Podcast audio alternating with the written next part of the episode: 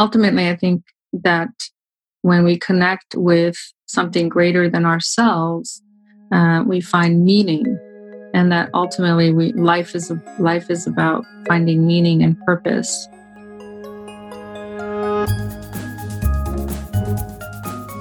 Welcome to From the Dorm Room to the Boardroom a podcast where we provide insights, tips, and inspiration for college students and young professionals so they can make a really successful transition from college life to the professional world and beyond.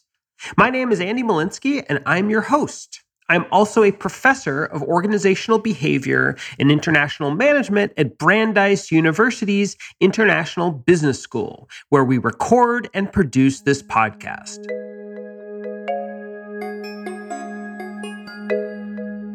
Uh, today's guest is Atossa Soltani, uh, who's the founder and board president of Amazon Watch and served as the organization's first executive director for 18 years. Currently, she's the director of global strategy for the Amazon Sacred Headwaters Initiative, working to protect one of the most biodiverse ecosystems on Earth.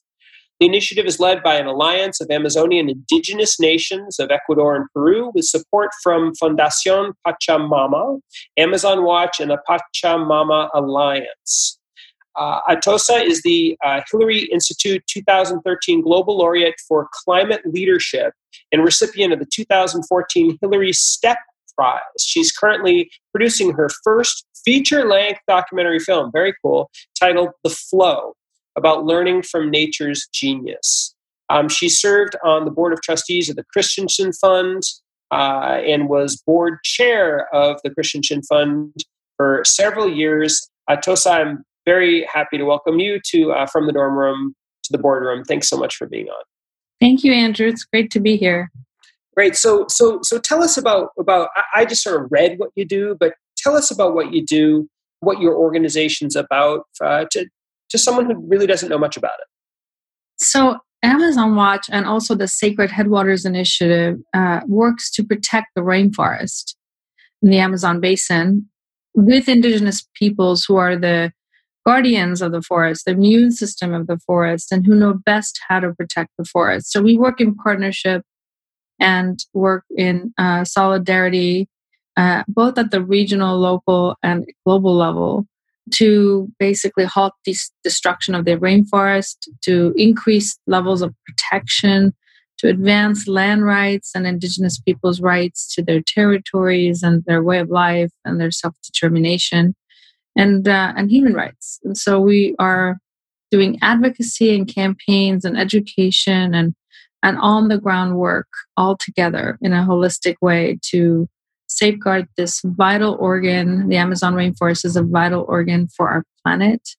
It's um, it generates rainfall and uh, regulates the global climate, and has harbors you know 20% of the world's fresh water and a majority of the world's uh, biodiversity. And so, it's an important global treasure, and the survival of humanity depends on the Amazon rainforest. So our work is really to sound the alarm bells and advanced solutions uh, for for protecting the forests. And how did you? I'd love to hear your story of, of how you how you got interested in this and how you took such a leadership role. But let, let's let's actually rewind.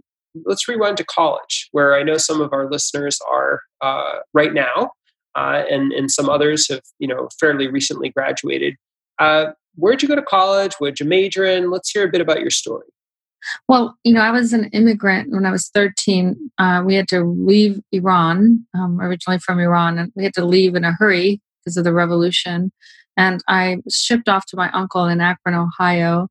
And um, so I, while we were waiting for our, um, you know, family to get reconstituted and get legal status, um, we just had to stay in Akron, Ohio. And so I went to University of Akron I majored initially in computer science because uh, that was, you know, what I thought I wanted to do, and I had like a, you know, real knack for math and was a little geeky as a kid and liked to read science and um, math uh, problems were, you know, inspiring to me. But then I went to school for computers and realized quickly within a year that that was not for me. Computer science was not for me. I was much more too social and too interested in politics and world affairs and and the environment even back then uh, to be in in a you know programming booth all day.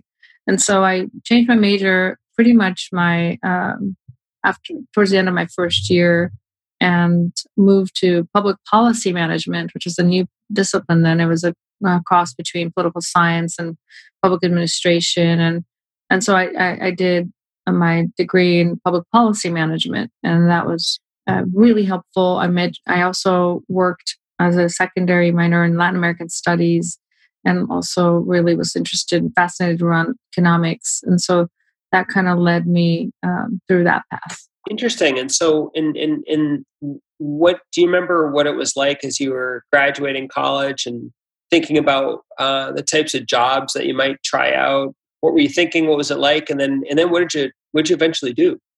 So what happens when I changed my major from computer science to um, political science? My first my first year, end of my first year, I was in the mid semester, and and my advisor said, "Well, you can't, you know, you can't be full time student on a student visa without being, uh, you know, so many credits. So you have to take something else." And I, the only thing I could take was an internship. So I decided to intern. Well, I'll back up and saying my first year in college, I I learned about the Gaia hypothesis literally almost the first month on campus. The Gaia hypothesis being this theory about the Earth being a living system and that being alive. Gaia, the Earth as a you know biosphere that's basically uh, actually interacting to maintain conditions for life over billions of years and its intelligence as a living system. And so that really like made a huge difference in who I felt I was as a human being. You know, uh, this immigrant from Iran, all of a sudden I was a, part of Gaia, this living earth, and and political boundaries didn't matter so much. It was uh, an awakening moment. So right then, that was kind of my passion to move into something more practical, like uh, political science, public policy, and and then when I changed my major physically, I had no choice but to take something. And the only thing I could do is an internship. So I interned with um, basically Ohio Citizen Action, which was a public interest group that worked on local laws and statewide laws and legislations around the environment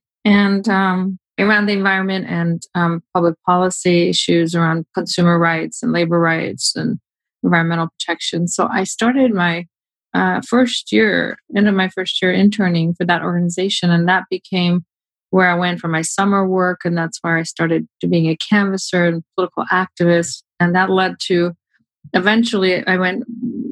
The whole time I was in college, I was also working for um, Citizen Action, and I went. I did everything from field canvassing and fundraising to political organizing, to actually then running a program that I helped design on energy efficiency and um, for low income housing. So I worked my way through college, and everything that I was learning in school felt like it had some relevance to my work, or vice versa. Everything I was learning on at my work, I was able to see and, and uh, learn from in the theoretical sense in the classroom. So that kind of got me like my career started kind of instantaneously. It was a big load to do work and being full time student full time, but I felt like I wouldn't have traded it for anything else. It made my college work so much more relevant and interesting.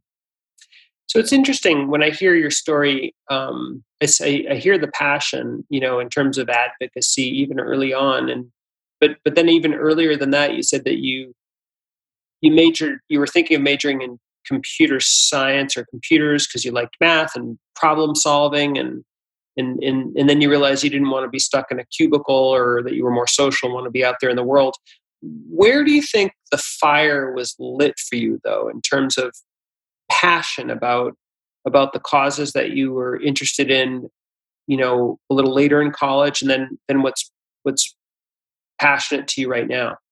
Well so you know incidentally the revolution in Iran was a real awakening moment. You know, I was a young kid, 12, 13 years old, and everything seemed normal one day. And then the next thing I knew, things were in an upheaval and an uprising, and we were caught in political protests and tear gassing and uh, literal, literally in the middle of a, um, a revolution. And that experience, my final six months in Iran was just, you know, basically a constant upheaval. Um, martial law, school being shut down, com- completely, you know, and I was just old enough to be curious about what was happening. And so asked a lot of questions, got really curious about kind of political context of where we were.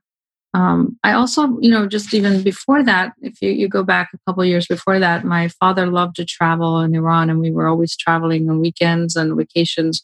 And we spend a lot of time in nature. And there's actually a magical rainforest, cloud forest in, in the mountains of Iran where we have a lot of family gatherings and picnics.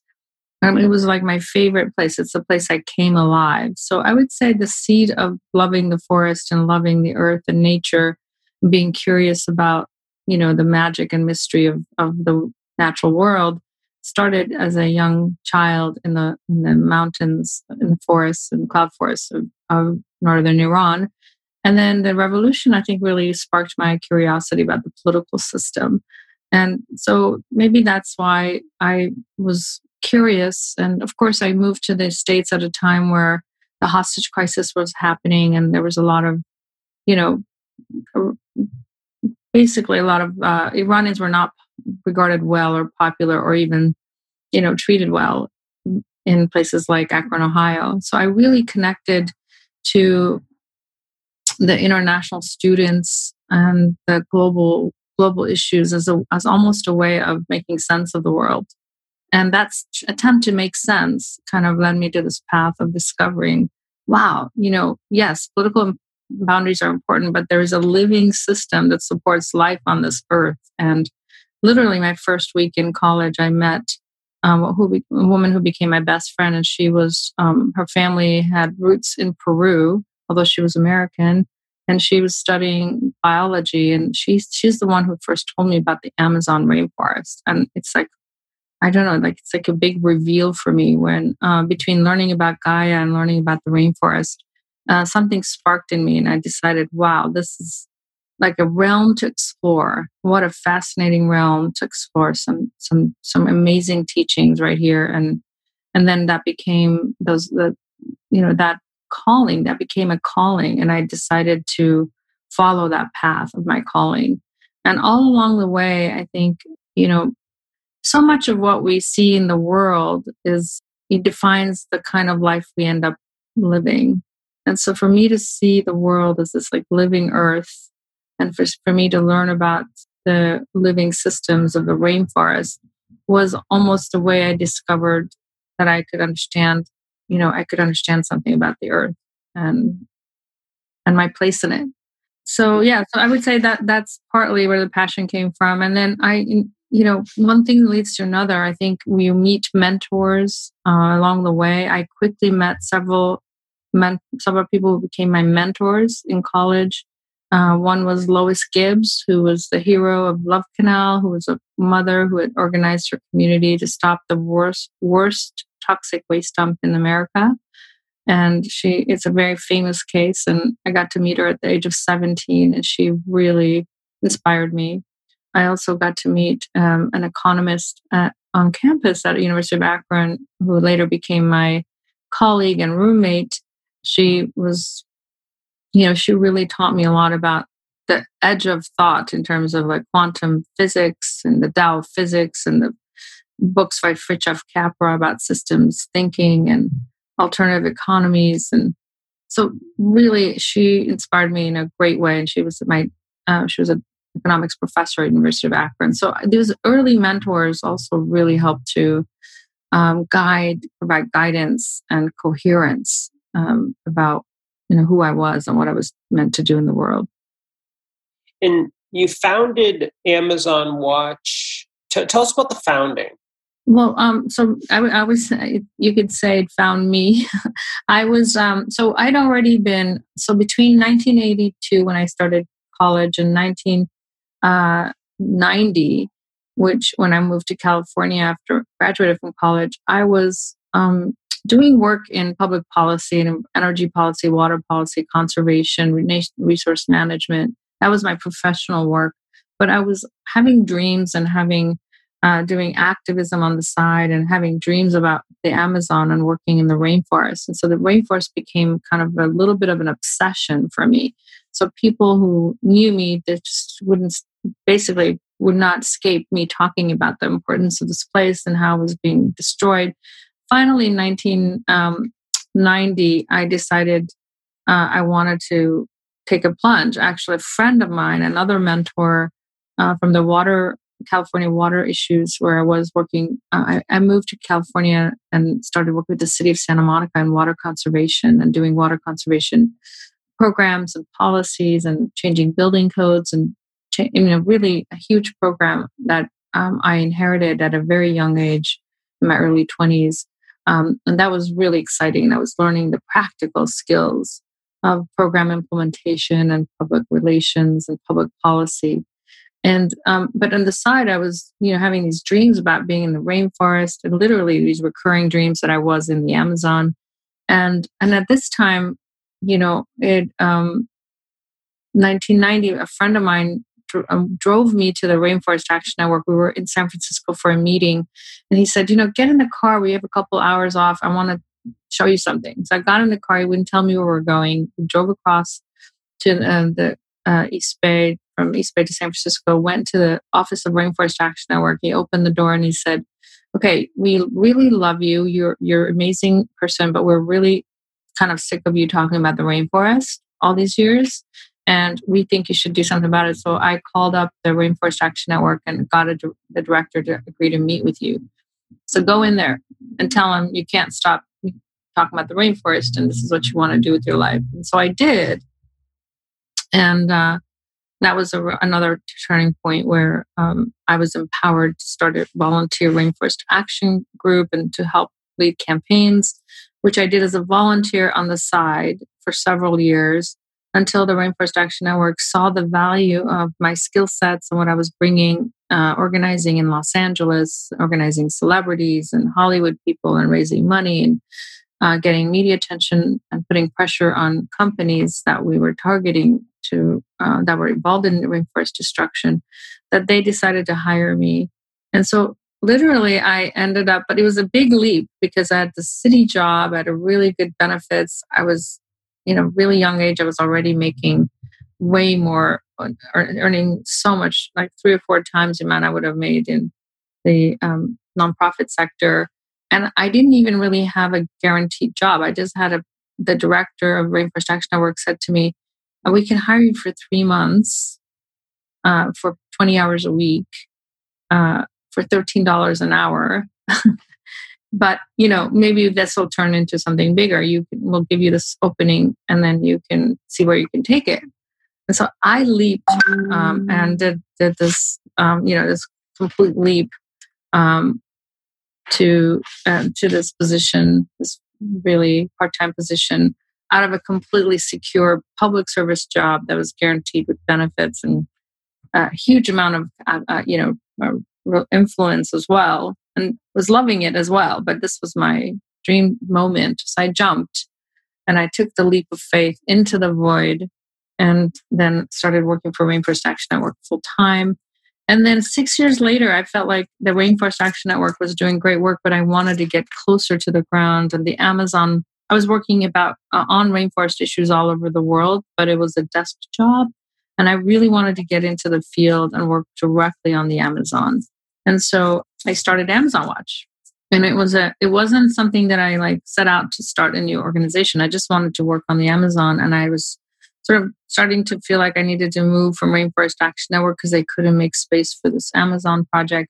And one day I it's kind of a long story, but I'll make it really short. I was invited to an event with the president of Brazil in 1996. He was getting an award at Stanford, but here I had just um, done all this research showing how he his policies were really detrimental to human rights, indigenous rights, and the forest future of the Amazon. He had announced this big plan. It had been written up in Time magazine, and he it was election year, so he was at Stanford getting an award with a plane full of journalists And he'd invited Rainforest Action Network to come and got given us front row seats I know the consulate had.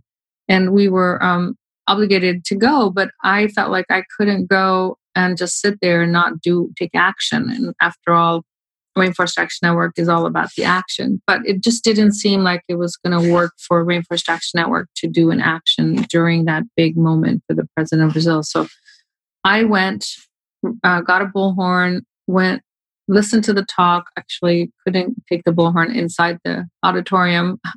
Then waited for the, you know, the, the talk to end. Ran outside, got the bullhorn, ran outside, and where I noticed there was a bank of cameras, like 30 or 40 journalists lined up with cameras. Plain load of journalists from Brazil had come to cover this big award ceremony for the president who was up for reelection.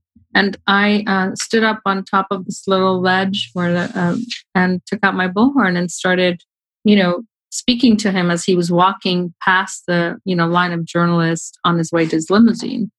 And um, he actually stopped for a few seconds and looked at me where I was saying, you know, here's what you said, here's what you're doing. And and then he looked at me long enough for, for the media to capture the shot of me face to face with the president of Brazil with the bullhorn. And then he got in his limousine and drove away, leaving me with an impromptu press conference, which I didn't have even a press release for. It just it was a total and spontaneous action. And then he said to me, I mean, the media asked me, the media said, So what is this about and who are you with? And I was passing frantically the copy of the Time magazine article. And when they said, Who are you with? I, I realized I can't say Rainforest Action Network. So I took a deep breath and I said, Amazon Watch.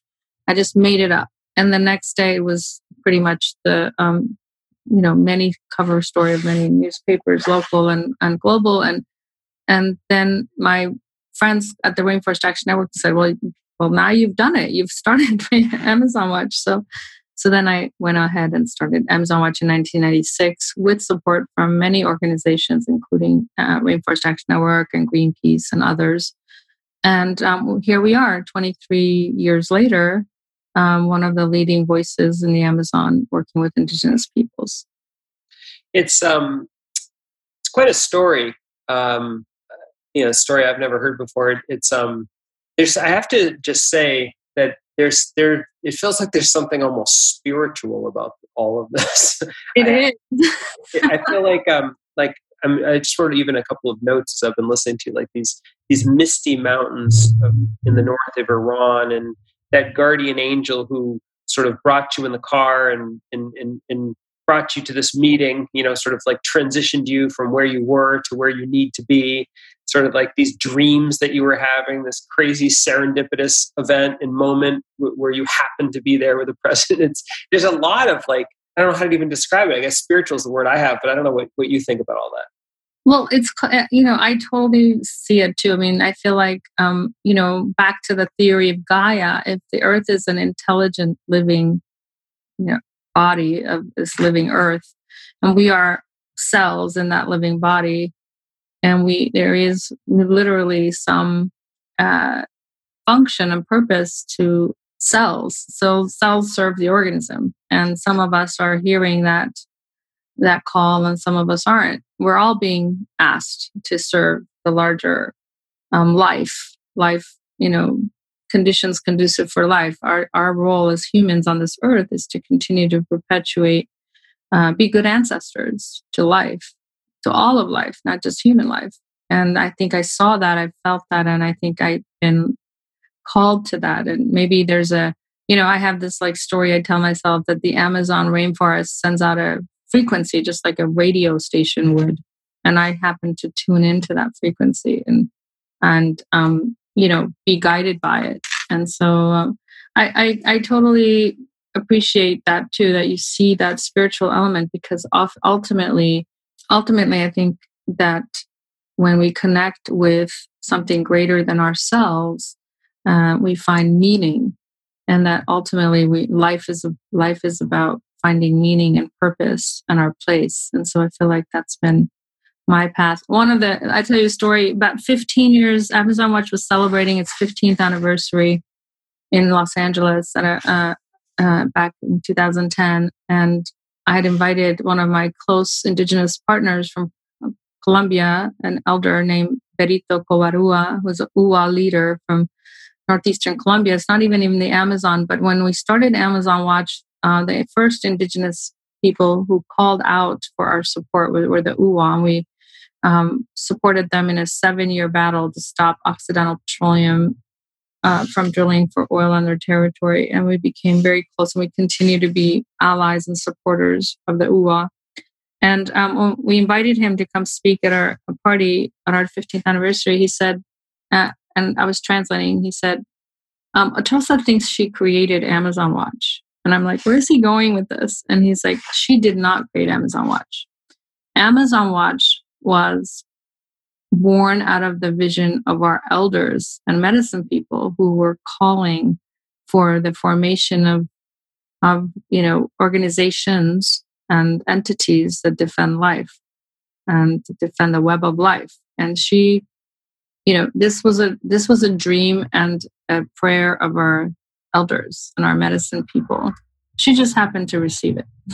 I was like you were, you were the chosen one I was, well, there are many. I mean, there's many. They're calling all of us. And I think it's a question of those who are tuned in. You know, are we tuning into that frequency? And, you know, I had a lot of trepidations when I started Amazon Watch. I was like, I had a lot of fear. Like, what am I doing as a Iranian immigrant who barely speaks Spanish and Portuguese and who hasn't ever lived in the rainforest and who you know what what agency do i have? Like what what who am i to think that i can really make this difference? And um and i sat with it for a long time. I meditated and reflected on this question for a long time because it was going to be i knew it was going to be another 10 or 20 years of my life or maybe the rest of my life. And so i really wanted to know that i was you know the right person or or i could have something to offer and i i wasn't getting myself into something impossible and the answer that came in my my meditations was that those of us who are hearing it, hearing the call, those of us who are receiving the, the, the transmissions need to act not from a place that we're going to save the world, but from a place that we just do our part. And the vision that came to me was almost like a domino. Like if I fall, it's not, not necessarily the right metaphor, I don't want to fall, but if I take you know, if I topple something, then it will have a ripple, you know, ripple effect, and that we cannot know the power of the action. We just, if we're feeling called to it and we're feeling driven in service of, of something greater, um, we just take the step, and the universe will actually meet us. Uh, the web of life is, you know, will meet us. Uh, uh, conspired to meet us. and so that's been kind of the path. And I think the other thing is that we in the West learn a lot from young age. You know, this this motto of make it happen, the idea that we're like driving change as a as a way of making things happen you know the, our mindset of driving change or dominating change or dominating things is very much the way that we're taught success comes from that some perseverance and making stuff happen. And i um, you know a student and i've been you know more and more a student of this idea of the way the Tao this idea of nature's way.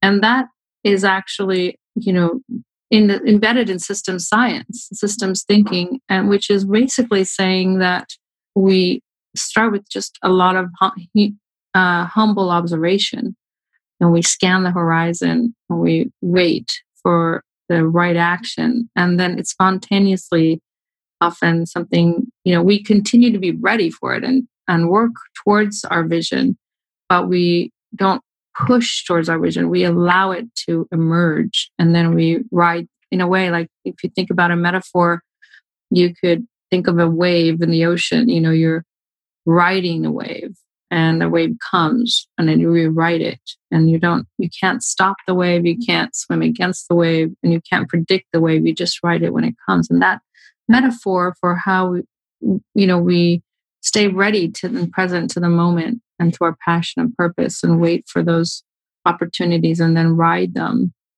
And then at a certain time you think okay I, i'm i'm you know at a 18 years later i thought well i'm really ready to let go of running an organization and being the executive director, but I'm not done with the learning and the purpose of protecting the forest and preserving the web of life. So, and I stayed in this again. I took a total leap into darkness with no pay, no consultancy, nothing, just kind of just, you know, no income to speak of, just kind of took a step off being the ED and waited for what else is there. And the conversations that we started having with Indigenous peoples, with the organizations like Amazon Watch and Pachamama, led to the creation of an alliance to protect the headwaters, the most um, amazing biodiverse part of the Amazon rainforest. And that's kind of generated into a, a new role for me, which is really building this alliance and helping to direct the strategy for how we protect the headwaters of the Amazon such an interesting story and and you know we're we're nearing the end here and i, I just want to ask you one last question um, and, it, and i have to say it's another image or metaphor you know as you were talking about the wave which is a it's a great way of thinking about it sort of the lack of control maybe that we have but the opportunity that we can still seek uh, if we if we notice if we watch. I i i was thinking about that idea that you had about how you were tuned in to you know the frequency of your calling you know that there's and I, I had this image in my head of you know what what advice would would would you give to um to to college students and young professionals many of whom want a sense of calling at least a meaning and purpose in their work and in their lives but you know they, they don't necessarily hear they're not tuned in. You know I, I the, the image that popped into my head was like a new yorker cartoon of of, of all these all these these these callings coming down from from the heavens of all these potential amazing ways that people could be called but everyone in the picture is sort of head down looking at their cell phone.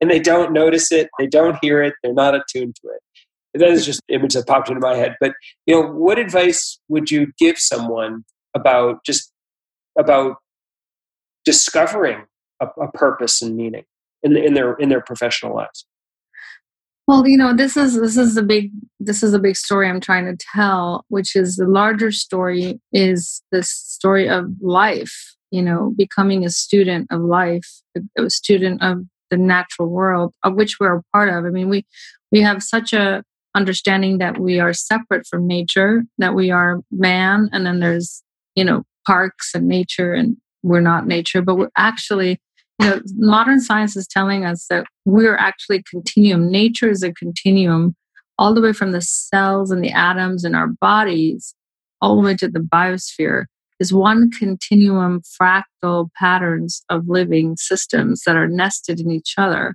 and are in symbiosis and in in harmony in community in uh, connection and constantly co-resonating and co-evolving even within our human body, there's you know something like a hundred non-human cells to every human cell, somewhere between fifty and hundred percent other non-human cells. We're we're bi- probiotics and living organisms that make our existence possible. So we are also an ecosystem, and then we're nested in a bigger ecosystem and that you know when i think about this um, this idea of how humans think with our minds we can solve all of the world's problems. And i look at you know when i look at um, nature has all of the answers and that we are nature. So those answers are also in us. And that if we look to nature for guidance how does nature distribute goods and, and nutrients? And how does nature um, you know cooperate and communicate and co-evolve and flourish and grow and become more complex and more adaptive and more resilient. Those are philosophically speaking and metaphorically speaking and scientifically speaking the, the teachings that we need to learn to not have an educational system that gives people ecological literacy by the time you graduate from high school or college you should know the lessons of how living systems work and how those lessons apply to your whether you're you know creating goods or services or you're creating a marketing plan or you're developing your medicine uh, you know career medicine how do those lessons from nature influence and inform um, the way we do our daily work? And so i think that's where i would say I would point to to advise people to, to be a student of nature, see nature as your teacher, look for metaphors in everything you do as something that nature's already got an elegant solution for and that you can learn from. And that ultimately we know through science that serving the greater whole uh, and connecting with in communities that serve life um, enriches our lives. And staying inspired i would say stay inspired. What inspires you? Feed that inspiration. Feed what inspires you and seek for seek mentors and never stop learning. I mean i feel like most of the learning i did in college were not in my former classes. Most of the learning i did in college and since have been through meeting incredible people who are at the edge of this this um, discovering the secrets and mysteries of the earth like Fritjof Capra with the web of life and people like you know david korten who wrote change the story change the future or charles eisenstein who writes about the climate story and many other the sacred economics and folks like that who have just um, just take a few minutes to say that one of the greatest things about my life in the last 25 30 years has been being close to and learning from indigenous peoples and well elders and wisdom keepers um, and everyday communities when you're in the forest living with indigenous peoples. And also i travel a lot around the world where indigenous leaders come. We learn from them not only how to we learn from them how to see the world. We're here to be good ancestors and we all of life has always been in reciprocity. So humans in reciprocity that means we give more than we take. And that's just the ethics of being alive and a good ancestor. And that's what we have to teach our kids. And so I think that that's, it's almost like original instructions for how to live in harmony with each other and with the earth. And that comes from indigenous wisdom. And I think it's available to us. It's incredibly available to us. And it's life changing when we, we surrender to that wisdom. And I think that's a a wise message and a, a great place to, to end on. Um, and, and, and if people want to learn more about what you do, is there a place we can send them?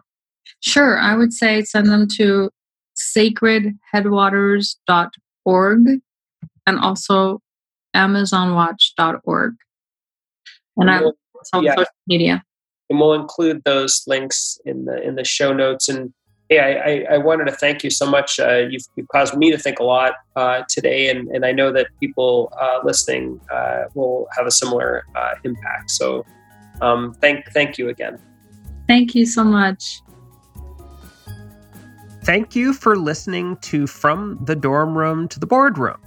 If you're interested in learning more about the work that I do in helping people step outside their comfort zones and transition successfully into the professional world, please visit my website, www.andymolinsky.com. That's A N D Y M O L I N S K Y.com. And also feel free to email me directly at andy at andymolinsky.com with any feedback or ideas for guests for future podcasts. This podcast is brought to you by Brandeis University's International Business School. By teaching rigorous business, finance, and economics, connecting students to best practices, and immersing them in international experiences, Brandeis International Business School prepares exceptional individuals from around the globe to become principled professionals in companies and public institutions worldwide. Thank you so much for listening.